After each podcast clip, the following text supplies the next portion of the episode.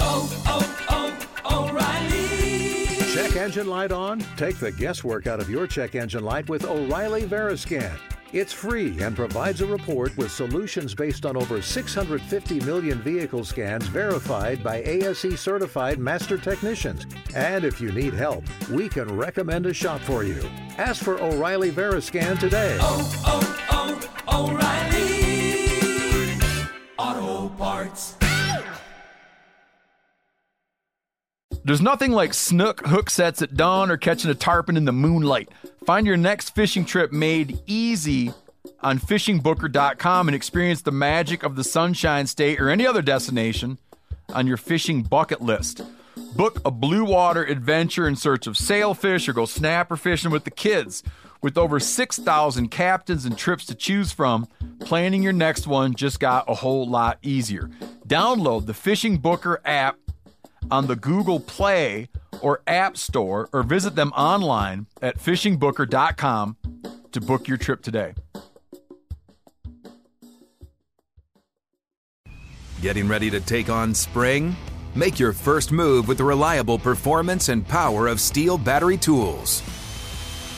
From hedge trimmers and mowers to string trimmers and more, save on select Stihl battery tools.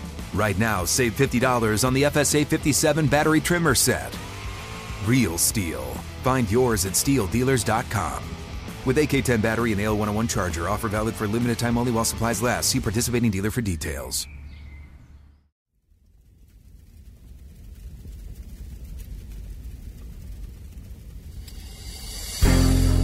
As a guide and hunter, I've spent thousands of days in the field. This show is about translating my hard won experiences into tips and tactics that'll get you closer to your ultimate goal success in the field. I'm Remy Warren. This is Cutting the Distance. Welcome back to the podcast, everybody. Spring is almost in the air. I can feel it. I, am looking outside. The sun is finally shining, even though it was just horrible storm yesterday. And most of the winter hunting seasons have come and gone. But don't worry because there's plenty of great hunting adventures to still be had. No matter where you live, I think there's probably a few of these things you can hunt near you. So this week we're going to be doing something a little different. I'm going to be doing a countdown of my top five favorite spring hunts and give you some tips for finding additional success. I'll also probably be sprinkling in a few hunting stories along the way. So it's that time, bust out your boots, get your tick spray and your binos ready, because we're going to be kicking this off with a spring top five countdown.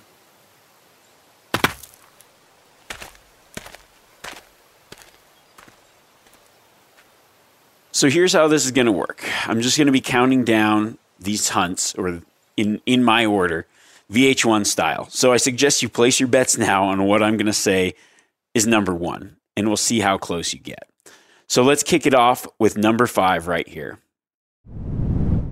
Number five on the cutting the distance countdown is turkeys. That's probably where I just lost 90% of the audience. Everybody's turning it off.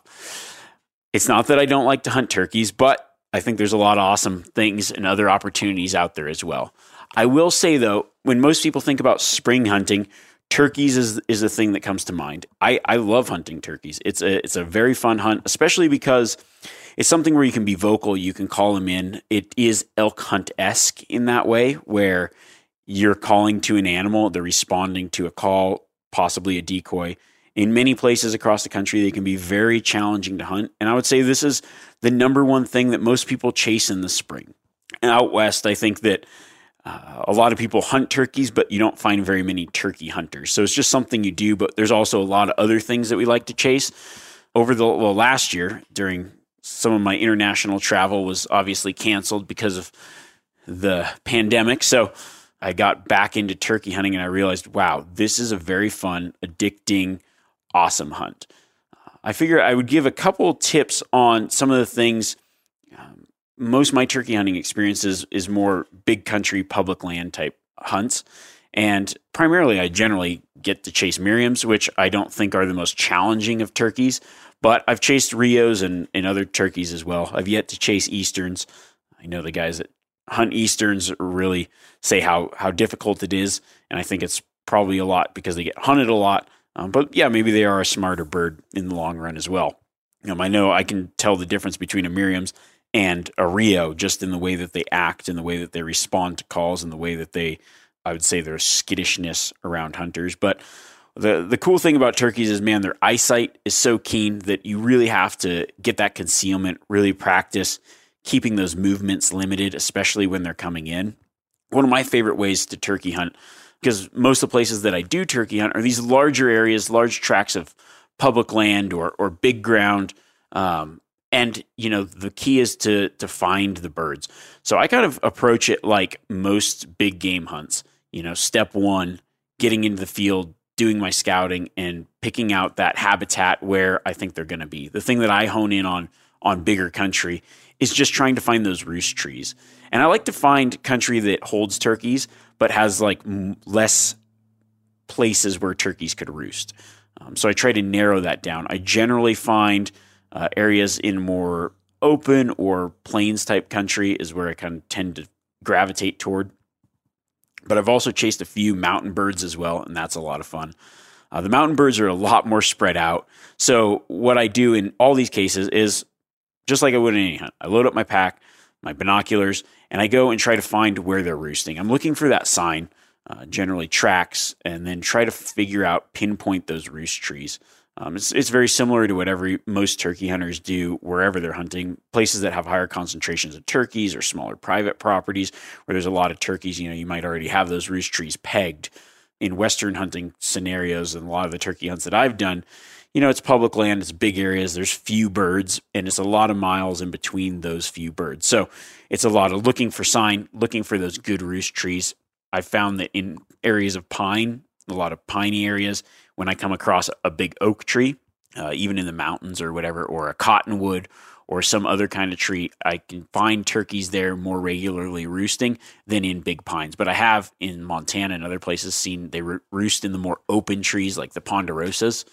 Uh, and then I've been in like eastern Nevada and you see them up in aspens or cottonwoods, and then occasionally in a juniper tree. But they, they tend to like those trees where they've got a little bit better view and feel a little more spaced out, bigger branches. So when I'm out in the daytime, I'm actually scouting for that roost tree. And that's a really good way to kind of hone in on, uh, take a, a big piece of area and you go, okay, um, what am I looking for first? And I like to try to find those roost trees. In the mountains, I found them more on ridge tops than anywhere else.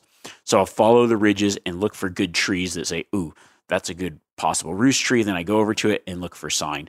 If I see that sign, then I know if fresh, especially fresh sign, then that's where I'm going to try to look and try to scout that out in the evening or even maybe go through that area in the morning and try to hone in on birds. I really like to gobble toward turkeys because I use it as a locator gobble, but in like bigger areas, I've found that I actually have a lot of success trying to get birds to me. I use my voice to gobble. I know some people think, oh, well, if you're gobbling, like it's dangerous. The places I'm at, I've never actually seen other hunters, so it's it's a lot different than where most people turkey hunt, um, and that's the way that I like to do it. So I I just throw out a, a voice gobble, try to get those gobbles back early in the morning, right at that sunrise. Then I move in, I set up, and I just do my standard turkey hunting thing like everybody else, try to call them into my my setup after the fly down. And that tends to work really well. But that's that's kind of the way that I think and approach like big country turkey hunting. And now if you're a diehard turkey hunter, if turkeys is number one on your list, it's really fun. I mean, I, you know, I talk about going out and exploring other areas. Um, try a, a, a, big public land style turkey hunt. I think you'll ha- enjoy it. And there's probably something near you. You know, you might not have to go as far. There is a lot of great opportunity for turkey hunters out west because I think that they actually get hunted less because there's other things to chase this time of year. And we're going to jump into those other things as our countdown continues. All right, we're at number four. I want everybody right now to throw out a guess of what number four is. And I promise you're probably going to be wrong. If you get this, you need to let me know. Kudos to you. Number four in our spring hunt countdown is fish. I'm talking about, well, any kind of thing you can shoot with your bow or spear. I know it, that one seems pretty random. You're like, man, That's not what I was thinking for a spring hunting countdown. And the turkey guys, the 10% of the 90% that didn't already tune out, are now turning the dial to the next podcast. But wait, just wait. There's more. Um, I think that, uh, well, bow fishing is included in this. So I kind of thought I'm going to lump it all together spear fishing and bow fishing. If you're near an ocean, I think spear fishing is uh, a very cool experience. It's underwater hunting, and it's that spring, summertime when other things start to slow down that I can go away and add some different kind of protein to my diet. Uh, for me, I, I, primarily live off of wild game. I never go buy meat that I bring into my house if I'm out and about or whatever restaurant or or someone's house. Yes, of course, I'll eat um, beef or pork or whatever. I do add pork into my diet uh, just for that extra bit of fat and I do grind beef and pork fat into a lot of my wild game burger for that added fat. But the one thing that I love and I, I try to always seek is, is some kind of fresh fish. Uh, spear fishing is a great way to get that protein. It is kind of specialized in the fact that you need some some gear, spear gun. I like to use a three prong, which is just a a sling with a, a rubber band and a post, and I'll shoot some smaller reef fish with that. And then, you know, the gun for some larger fish as well. Uh, spearfishing is a great way to just kind of add that fish to the diet, and the springtime is a good time to do it. But another thing that's maybe a little bit closer to more people is is bow fishing. It's something that I like to do this time of year. For us, it's mostly carp where I live. They start to spawn as that water temperature starts to move up, and that gets them out of the deeper water and into the shallows. It's a really good time because you can either do it from shore, from a small boat, or even just wading in some flats anytime I can get my bow out is really fun for me. I like to use my recurve for bow fishing. It's great for that instinctive practice. And it's a great way if you're thinking about getting in to some form of bow hunting, a way to actually get out and shoot at targets and have a good time before that fall season comes around and before you're really investing that time and energy into a big game hunt. It's something where you can get lots of shots. You can practice settling the pin in and, and taking a shot at something and have fun doing it. A lot of the places that I go, they're overrun with invasive carp. So you're also doing a service to some of the waterways and some of the fisheries in that area. I know the place that I'm going to focus on this spring uh, was a pretty good fishery, and somehow carp got in there in the last three to four years, they've just exploded. There's thousands of carp. It's stunted the growth of other game fish. I mean, it's it's actually kind of ruined the fishery. So it's a good way to kind of help knock down some of the invasive numbers and get your bow out and get some practice. One thing that I you want to think about if you're if you've never been bow fishing, you know the water ref, refracts the way that you're looking at everything. So if you if you're looking at something at the surface that's not actually where it is. Think about putting your finger in like get a glass of water and stick your finger in there and look at it. It's like your finger's always moved over looking at it through the water. One thing you want to think about is just always aim a little lower. I know that with spearfishing things kind of tend to look larger closer whatever but you can still aim the gun in a in a way that seems fairly natural and your brain kind of will start to compensate and adjust for that a couple of the specialized pieces of gear that you'll need for bow fishing are a bow fishing arrow, which is just a really heavy arrow. The reason it's heavy, so it's it's not going to be exactly on your regular sights with your regular arrow, but it's heavy so it doesn't go as far. It has that energy to shoot through the water and not refract when it hits the water, uh, go through the carp and not necessarily bury. You're hoping not to bury into the mud too much. That's one of the reasons that I use my recurve bow for bow fishing a lot because with the modern compound bows, I've got it cranked up quite a bit. So I've I've had problems where you shoot your arrow at a carp and then it's buried way into the bottom of the lake and can be very difficult to get out. But bow fishing setup generally has that, and then a reel of some kind. Um, I like the reel; it's more fishing reel style, where I can just remember to click it open so the bail's open because you do not want to shoot that arrow with that bail closed. And then if you've got the opportunity to get to some ocean water or um, in Montana, one cool one is you can, there's a few lakes where you can shoot invasive pike with uh, a spear gun and spearfish for pike. And the springtime's the best time to do it. Water's cold, but they're on the reds. They're cruising those shallows a little bit, and they can be a little bit easier to target um, that time of year if that's something that you're thinking about doing. Um, I, de- I definitely suggest it. It's a lot of fun. Spearfishing is a lot of fun. I would highly suggest, you know, doing a free diving course of some kind. I did a lot of free diving before knowing how to free dive, and I did everything wrong. I would I would hold my breath. I would dive down. I would hang out on the bottom a long time, and then I would let my air out as I as I went up. One thing you want to think about is just always keeping your air in. You don't want to let your air out. That oxygen's what's going to keep you alive, um, and it's crazy because humans do have this mammalian dive reflex where your body naturally kind of uh, things change in your spleen. You release more red blood cells, and um, and you're actually able to utilize that oxygen better. Just like the same dive reflex that's in whales, that's in uh, otters, that's in all mammals that live in the ocean. Humans have that same dive reflex, and so it's pretty cool. It's a very natural thing to to be able to dive down, but it, it can also be very dangerous. So you want to make sure that you know the process, go with somebody else, and um, and keep it safe. But it is a really fun way to hunt underwater, and I highly suggest it. Number four. All right, we are at number three. Number three, I'm gonna have to give to the wild pig. I mean, who doesn't love pork and wild pork? I, I love wild pork. Um, there's nearly, I mean, almost every state there is some opportunity available to hunt pigs. I know um, there, there's a couple states, you know, more the more arid desert states don't necessarily have it. I don't. There's a few in like random places in Nevada that mostly on private land, and Arizona has javelinas, but not necessarily wild pigs. I know they say there's some in, in some places, but good luck finding them. Uh, however, most places across the U.S do have wild pigs or somewhere to chase wild pigs within a state border or something away. Um, there's a lot of ways people chase wild pigs. I mean, uh, and I and I've hunted in many different ways, but I mean, there's guys you can hunt pigs with dogs. You can hunt pigs by baiting a trap and then um, actually just like taking that pig in and feeding it and then butchering it. Uh, night vision it seems to be pretty popular uh, recently. Night vision or thermal imaging scopes. Guys hunt them from helicopters with ARs.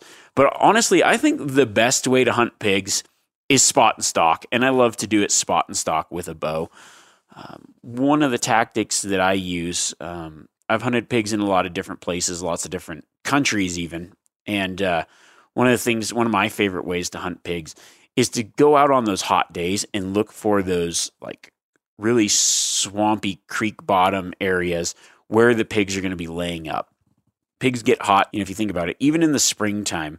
I like chasing pigs in the spring because it's not as hot as it might be in the summer and it's not during that fall season. I also really like chasing pigs in the spring because I feel like the meat's a little bit better. It's kind of like spring bears where uh, they get all that that regen, that new growth, and the first part of a green up when those plants first sprout out that's when you're getting all the nutrients. Um, later in the year, you know, you, you, you don't necessarily like in places where you might have a fruit crop or a mass crop like acorns or um, I don't necessarily think acorns make the meat taste very good, but um, any other kind of nut, uh, you don't necessarily have that like in the springtime. But what you do have is you have that consistent green up. So it's like a high quality grass. The pigs will root in that, but they'll also get a little bit more nutrient. I feel like the the meat's always just better in the spring, in my opinion. And actually, I, I don't mind um, pork in the in the summer as well. Although you do run into some other problems about getting the meat out and other things. But I think that with that green up, they're less likely to be feeding on dead animals that they might be in the fall time um, or other times of year, winter. So I, I really enjoy the meat the springtime, and also it's like a great time of year to get out and maybe get yourself into a hunt where you can test out any new gear, where you can get some stocks in. The wild pig is like just an awesome animal to chase with a bow, but you know it's great with a rifle, muzzleloader, pistol. Doesn't really matter uh, what your weapon of choice is. But I think that if you're getting into bow hunting, especially, I, you know, there's a lot of people listen to a few uh, previous podcasts getting into bow hunting. Man, if you can get out on a wild pig hunt, it's an awesome time. Their their sense of smell is really good, but their eyesight's not so great. Uh, they provide a lot of opportunity to get close. Um, or if you're going, if you're a bow hunter getting into traditional bow hunting, I actually just on a recent trip uh, went out and got a, a small little pig with my new recurve And uh, it's just a really good way to get in, get close, get some practice, and also bring home some awesome meat. It's a fun hunt. So, one thing that I like to do, one of my favorite ways to hunt them is middle of the day hunting. And what I do is, you know, pigs are very like they can be nocturnal, very crepuscular, moving in the mornings and the evenings. And then they just go lay up all day. If it's hot out, one thing that I found is they go into those creek bottoms and they kind of create these little wallows. So they'll just wallow like other animals like elk or whatever. So I the first thing I do is I start following these little thick creek things and I start to find those wallows where I'm seeing a lot of sign. Um, I'll do that, you know, starting in the mornings or whatever, and then I'll I'll kind of make a note, drop some pins on my map of where these wallows, where these pigs are concentrating, and then in the middle of the day, I still hunt through there, and I just kind of creep around. I use my binoculars even close range because a lot of times you might have like a a really dark colored pig laying in a really dark hole. They'll be tucked in, so I want to know where I think like these these good wallows and these good spots are and then I get the wind right and then slowly sneak in there. A lot of times they're sleeping or whatever, but they're uh, going to be close shots. Then I either wait for them to stand up or, you know, sneak in, get a good arrow in there. And that's a lot of fun. That's a really good way to do it and a good way to kind of narrow down, um, especially if you're hunting maybe bigger public tracks. Uh, there's some places in California where there's some wild pigs, you know, on more public type ground. It can be few and far between compared to some of the private stuff, but there are there are plenty of places where you can get in and use that tactic of kind of hunting those little midday wallows to getting in on some wild pork. There's nothing like snook hook sets at dawn or catching a tarpon in the moonlight. Find your next fishing trip made easy on fishingbooker.com and experience the magic of the Sunshine State or any other destination on your fishing bucket list. Book a blue water adventure in search of sailfish or go snapper fishing with the kids. With over 6,000 captains and trips to choose from, planning your next one just got a whole lot easier. Download the Fishing Booker app on the Google Play or App Store or visit them online at fishingbooker.com to book your trip today. This episode is brought to you in part by O'Reilly Auto Parts who are in the business of keeping your car on the road and also keeping you happy. O'Reilly Auto Parts offer friendly, helpful service and the parts knowledge you need for all your maintenance and repairs. I use the O'Reilly by me. It's right in downtown where I live. And the team there is super knowledgeable. When you got questions, they're happy to help you out. It's a great store to go into. The team at O'Reilly Auto Parts, they can test your battery for free in or out of your car. And don't ignore your check engine light. Ask for O'Reilly Veriscan today, a free diagnostic service exclusively at O'Reilly Auto Parts. Need your windshield wipers replaced? Brake light fixed, quick service, they'll help you find the right part or point you to the nearest local repair shop to get some help. The professional parts people at O'Reilly Auto Parts are your one stop shop for all things do it yourself, and you can find what you need in the store or online. Stop by O'Reilly Auto Parts today or visit us at o'reillyauto.com slash meat eater that's o'reilly auto o-r-e-i-l-l-y o'reillyauto.com slash meat eater We've all seen plenty of gadgets and fads come and go, but here's one product that stood the test of time Seafoam Motor Treatment. Lots of hunters and anglers know that Seafoam helps engines run better and last longer. It's really simple. When you pour it in your gas tank, Seafoam cleans harmful fuel deposits that cause engine problems. I'm talking common stuff like hard starts, rough engine performance, or lost fuel economy. Seafoam is an easy way to prevent or overcome these problems. Just pour a can in your gas tank and let it clean your fuel system. You probably know someone who has used a can of Seafoam to get their truck or boat going again. People everywhere rely on Seafoam to keep their trucks, boats, and small engines running the way that they should the entire season. Help your engine run better and last longer. Pick up a can of Seafoam today at your local auto parts store or visit seafoamworks.com to learn more. Here we go. In the countdown, we are now at number two. Number one and number two really gave me, I just had to go back and forth. And I, you know, it just depends on when you talk to me what I think. I've got it written out how I had it, and I'm almost thinking about changing it, but I'm going to go with number two, my favorite spring hunt, free range exotics. So, what those are, there's populations of animals in the US and other places around the world that are not native here.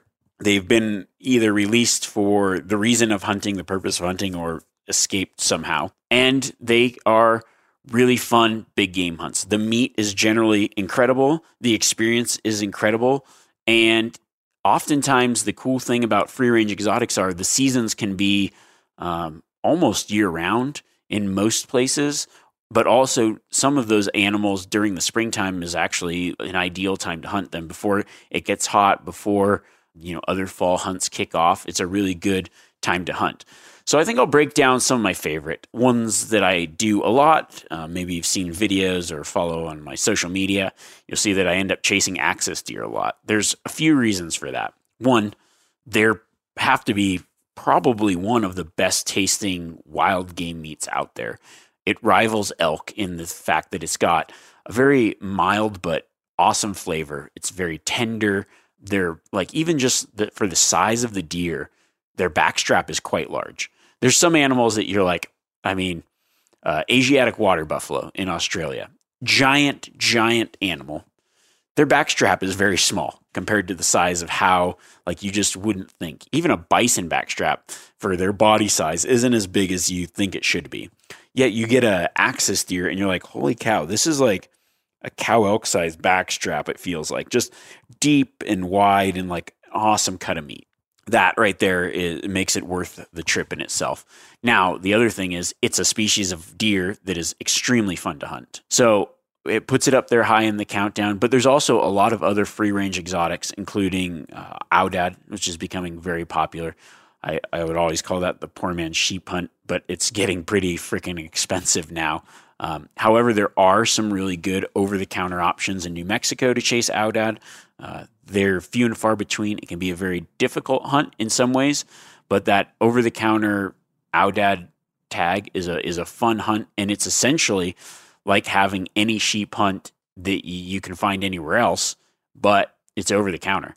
Uh, I highly suggest that that's a really good hunt to look into. Texas has, I would say, if you're thinking about like free range exotics, the mecca everybody knows is Texas. And yes, there are a lot of like high fenced places in Texas, but there's a lot of animals that have either escaped from those high fence places or been released or whatever that are roaming free in Texas. One thing that's I find funny is that elk are considered a, a free range exotic that can be hunted year round in the state of Texas.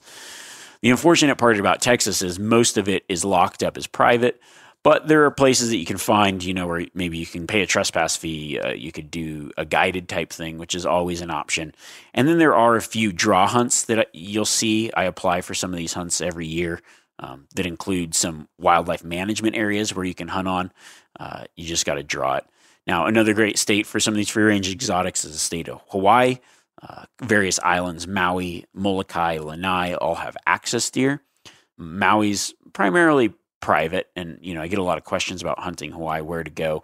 Lanai is primarily private, uh, or is all private, but there are some hunting opportunities there, you know, for fees and other things. And then Molokai has a lot of private, but also there's some other areas that you can hunt on pretty much all the islands. There's somewhere that you can hunt.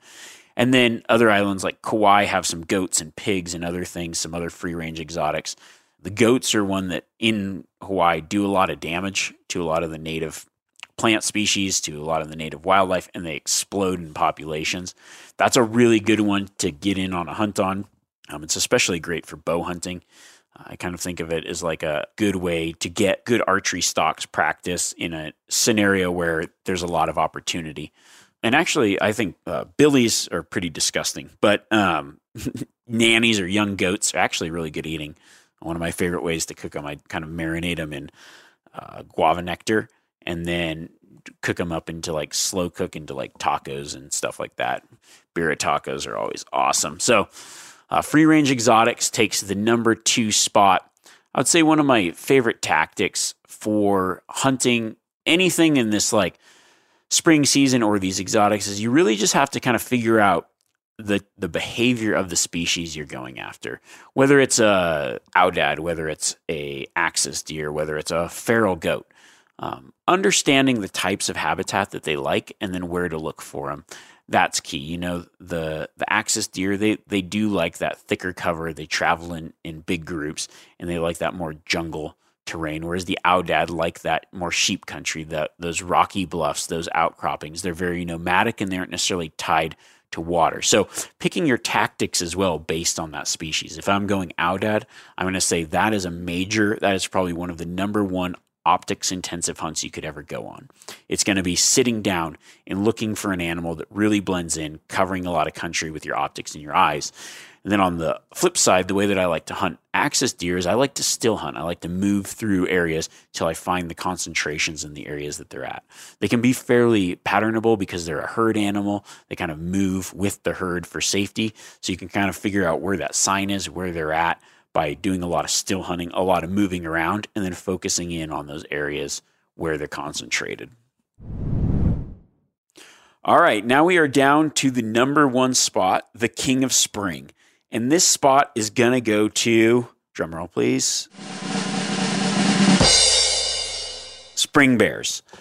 Um, there is, I think for me, or a lot of people, Western hunters, you know, when we think about spring, the reason that turkeys hits number five on the list is because we have other things to hunt, and that number one primary thing that people get to chase would be bears during the spring. There's spring seasons in uh, quite a few different states. Many offer over the counter tags. There are some states out west that only offer a fall hunt, but um, Idaho, Montana, Wyoming has some spring action. Utah has some spring hunts. There's a few good spring hunts out there where you can just pick up a tag over the counter and head out and hunt. Uh, one reason that I think bears kind of become the king of spring is because, you know, spring bear hunting is a very difficult endeavor to kind of really figure out, especially when it comes to spot and stalk. There's lots of different tactics for hunting bears.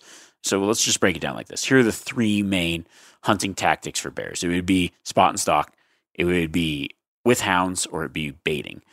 Not all states offer all those options. So some states like Montana, it's spot and stalk only. Idaho offers uh, spot and stalk, hounds, and baiting.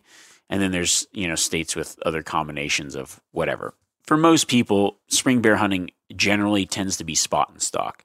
I did a, a two part series last season. You can go back and find about the spring bear hunting tactics. And I know that those have helped a lot of people kind of try to crack the code on spring bears. One thing that makes bears kind of at the top of the list for me is you know, actually hunting them in the fall can be a lot more difficult than hunting them in the spring. Bears are, are concentrated on food sources. And so figuring out those food sources and like planning your hunt around that as things progress throughout the spring is a good way to hone in on bears. But another really cool thing about spring bears is just the terrain and the country they're in. It can be a mountain type hunt. It can be a very fun glassing optics intensive hunt. I kind of think of it very similar to like a mountain goat hunt early in the spring because I like to get up in the high alpine and look for those new shoots when they're coming out, emerging out of their dens and hitting those first kind of bits of grass. And then as the spring progresses, I kind of change my tactics to the places I look and kind of go more off those logging roads and those other things. But it's also a great way to get out at this time of year and get into some areas where you might want to consider hunting in the fall. I use a lot of my spring bear hunting as scouting new areas.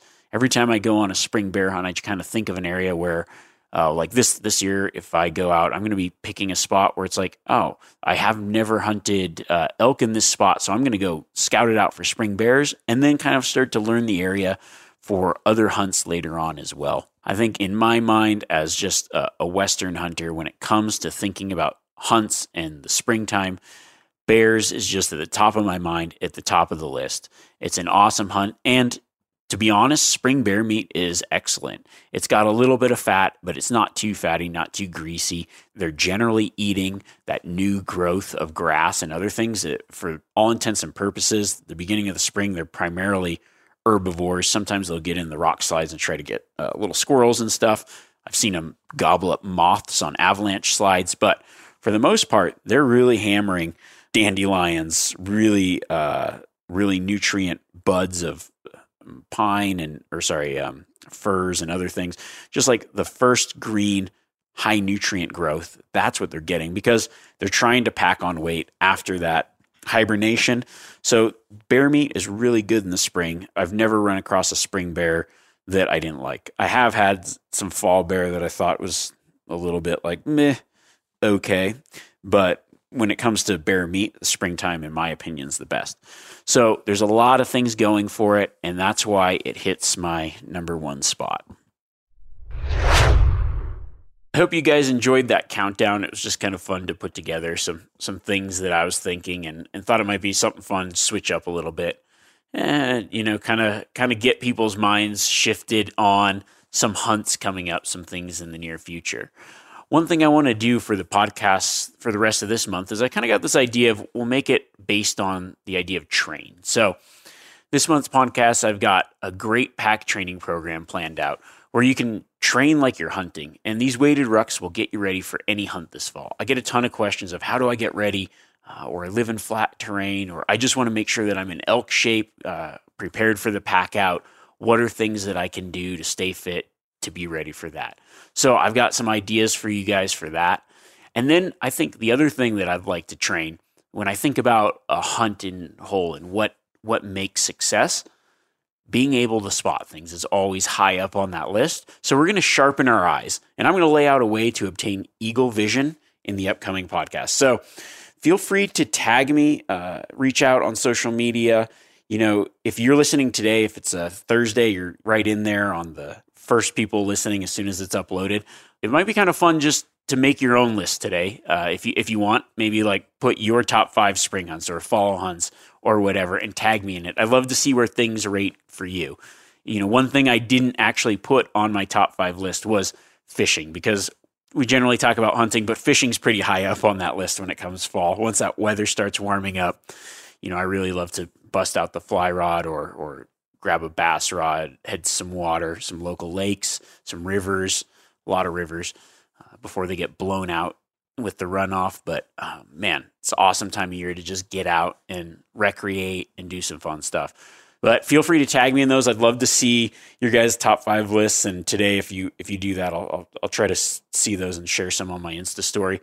And then feel free if if you completely disagree with my list, tell me why turkey should be at the top. I'm I'm all ears. Um, have hope you guys have a great rest of your day, and I will catch you all next week.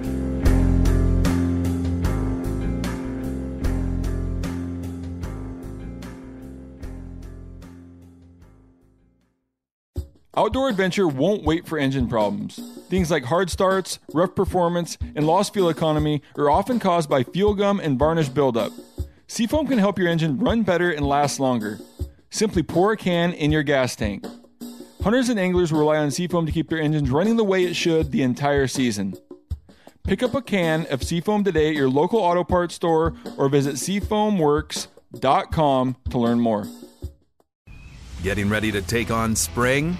Make your first move with the reliable performance and power of Stihl battery tools. From hedge trimmers and mowers to string trimmers and more, save on select Stihl battery tools. Right now, save $50 on the FSA 57 battery trimmer set. Real Stihl. Find yours at stihldealers.com. With AK10 battery and AL101 charger, offer valid for limited time only while supplies last. See participating dealer for details.